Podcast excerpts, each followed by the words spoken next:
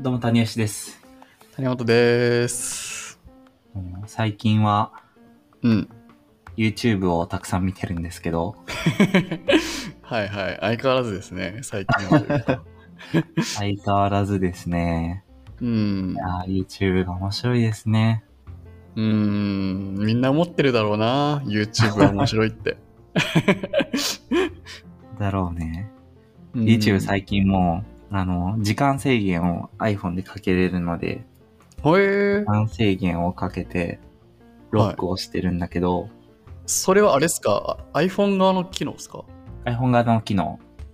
このアプリに対して何時間までしか見れませんみたいなことできるんですか？そう。初めて知った。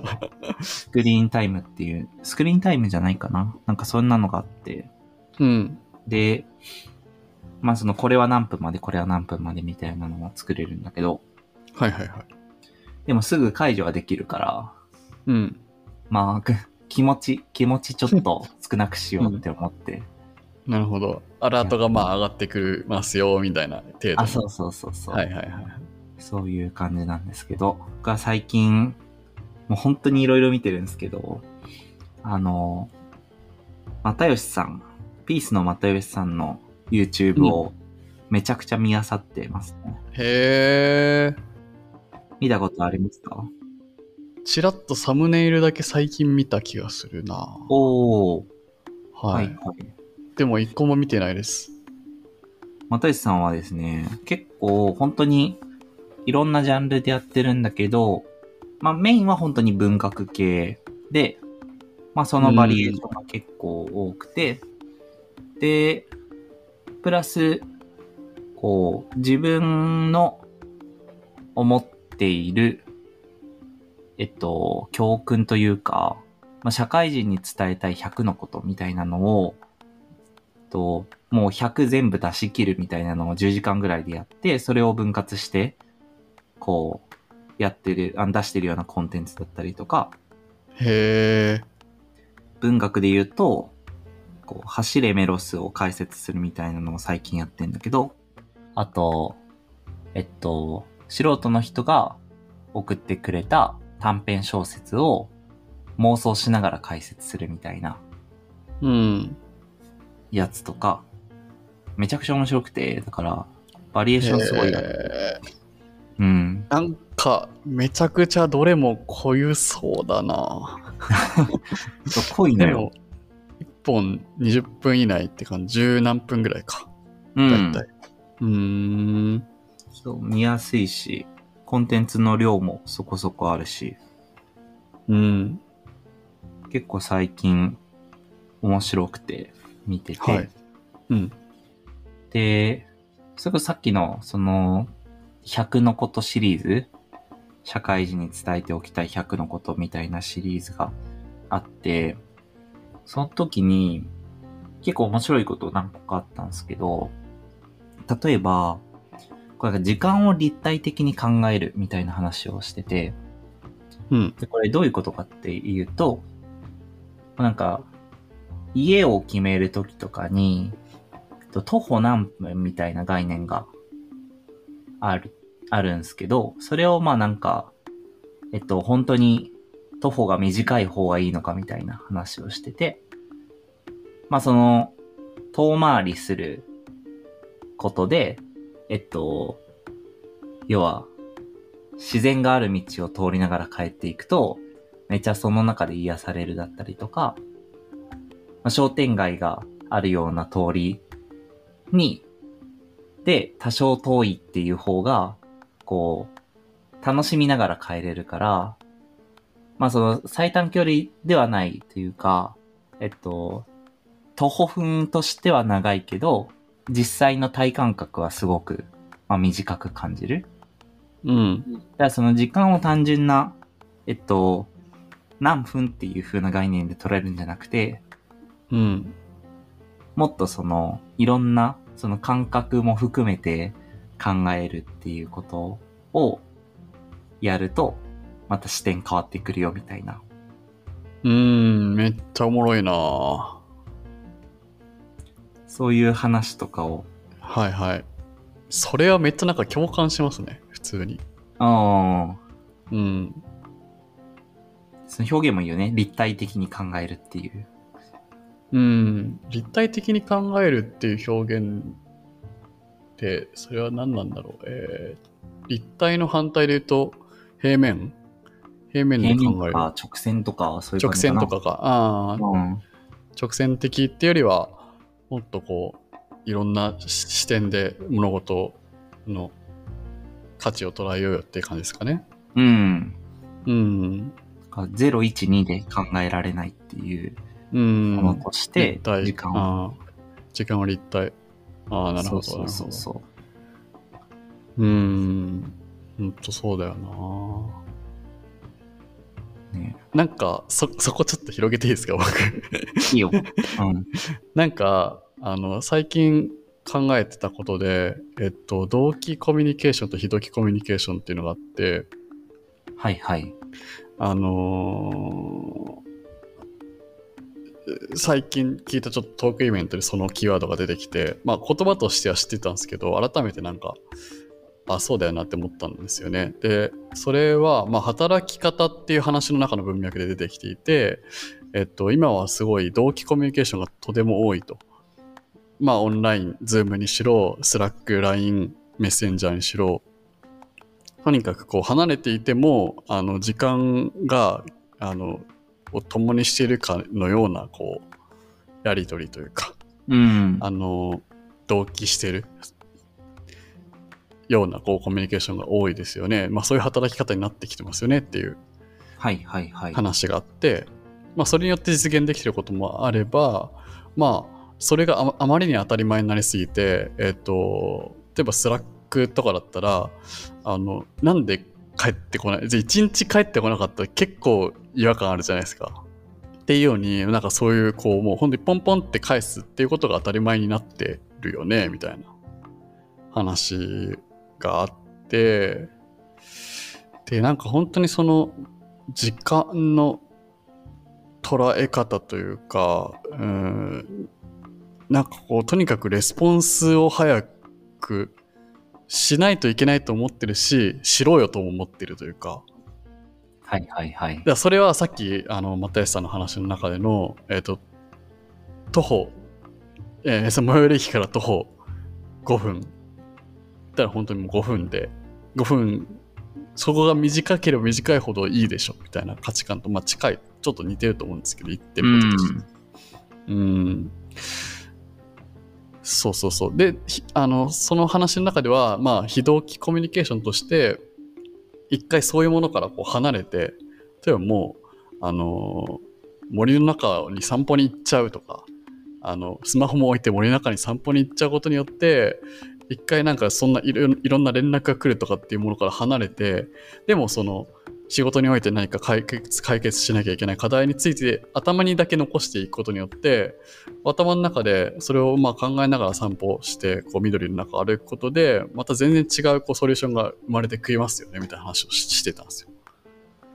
あーっていうね、そう面白いなーって思ってその話確かにね、時間の軸からちょっと一回外れてみるというか、そう、同期的な時間の軸から外れるっていうか。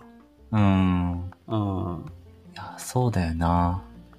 いや、僕もほんと最近ここ1ヶ月ぐらいめっちゃ忙しくて、LINE、メッセンジャー、スラック、めっちゃ連絡打ち返すみたいな。来て打ち返すみたいなのを、もう1日の中でも何百回やるわけじゃないですか。まあ多分、谷口もね、普通にそういう仕事の仕方してると思うんですけど。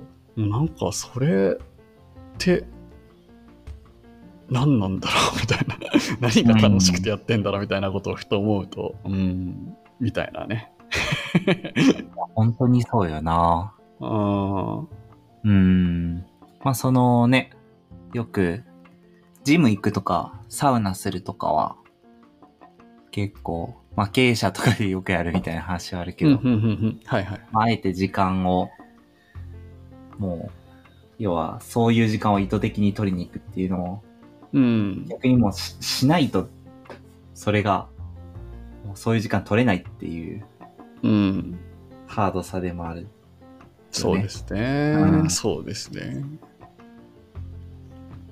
その最近その育休取る経営者とかも、はい、たまにこう割と取り沙汰されるというか、うん、こう男性で育休取るみたいなことですかね。ああ、そうそう。まあ女性もある、うん、まあ女性もあるけど、経営者として忙しい中で、うん、まあ育休を取ってやってるみたいなことっていうのが、まあ日本と海外って比較するのもちょっと嫌いだけど、海外とかでは結構まあできてたりする国もあるから、うん、そういうのが普通っていうところもあるから、別になんか、うん、経営者であっても普通にそういう時間を取ってもいいし、それが許される世の中っていうのはなんかめちゃ大事だなっていうのを思うんだよね。うんうんうんうん。まあその会社員とか仕事の人生みたいな一時間軸と、まず全然違うこうプライベートの時間軸みたいなところをこうなんか行き来できるみたいな、うんうんうん、でその行き来によってまたこうインスピレーションが生まれるみたいな、うん、そういう生き方みたいなものは、まあ、さっきのその立体、まあ、一番最初の立体的な時間の使い方っていう意味では結構あるなって思った。うんうんうん。なるほど。なんか最近ロブスターレターのポッドキャストを聞いたんですけど、オランダ在住の方が、まあオランダの社会生活について話してて、でまあなんかだいたいみんな4時とか5時ぐらいになったら仕事終わってなんか7時のサッカーフットサルにはみんな大体出席してるんだよねみたいな話をしてて、ほう、うん、なんかそれを聞くとなんかその今の育休の話で言うともう完全にこう違う線路に乗り換えるプライベートの時間軸っていうのに一旦乗り換えて過ごす、また仕事の時間軸に乗り換えて過ごすみたいな、こうそれもそういう感じがあると思うんですけど、だからそのオランダの話聞くと一日の中でそれがちゃんとパキッパキッとするみたいなのがあるのかなって思いました。はいはいはい。うん。いや、そうだよね。確かに。うん、時間の使い方を、こう、モードをちゃんと切り替えれるっていう。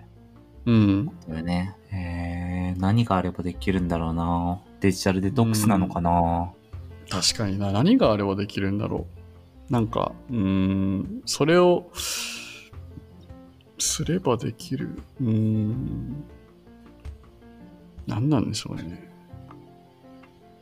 でもなんか本当にその世の中の空気感とか、それ社会の醸成されてる空気みたいなものから変わんないと、なんか変わんない気がするんだよな。なんか自分の中で、例えばもう5時で仕事終わってプール行くとか、例えばね、やったとしても、なんか。メールは溜まってるって話？メールは溜まってるっていう意識になるじゃないですか。メールは溜まってるみたいな意識が頭に残っちゃうとか、あ、なんかスラック返せてないみたいな意識になっちゃうとか。確かにね。まあ、それはあれか。だから社会ってもっと大きくしすぎてるけど、組織文化とかの中でも作れるのかもしれないですね。うん、会社組織の中での、もう本当に自分たちのは、会社と組織としてそこはもうやめよう。みたいな。例えば。でも5時以降にそういう意識を持つのはやめようみたいな、うん、っていうコンセンサスがみんなで取れてれば一定程度可能なのかもしれない。うん。そうね。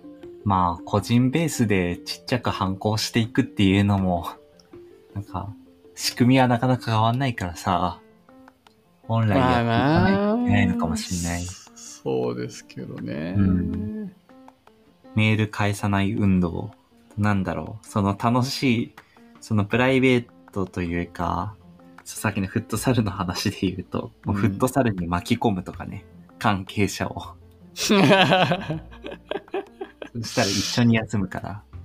まあでもなんかこういう話すると、なんか今の状態が悪いのかっていう話になっちゃうけど、まあ、別にそれはそれでいいならいいしとは思うんですよね。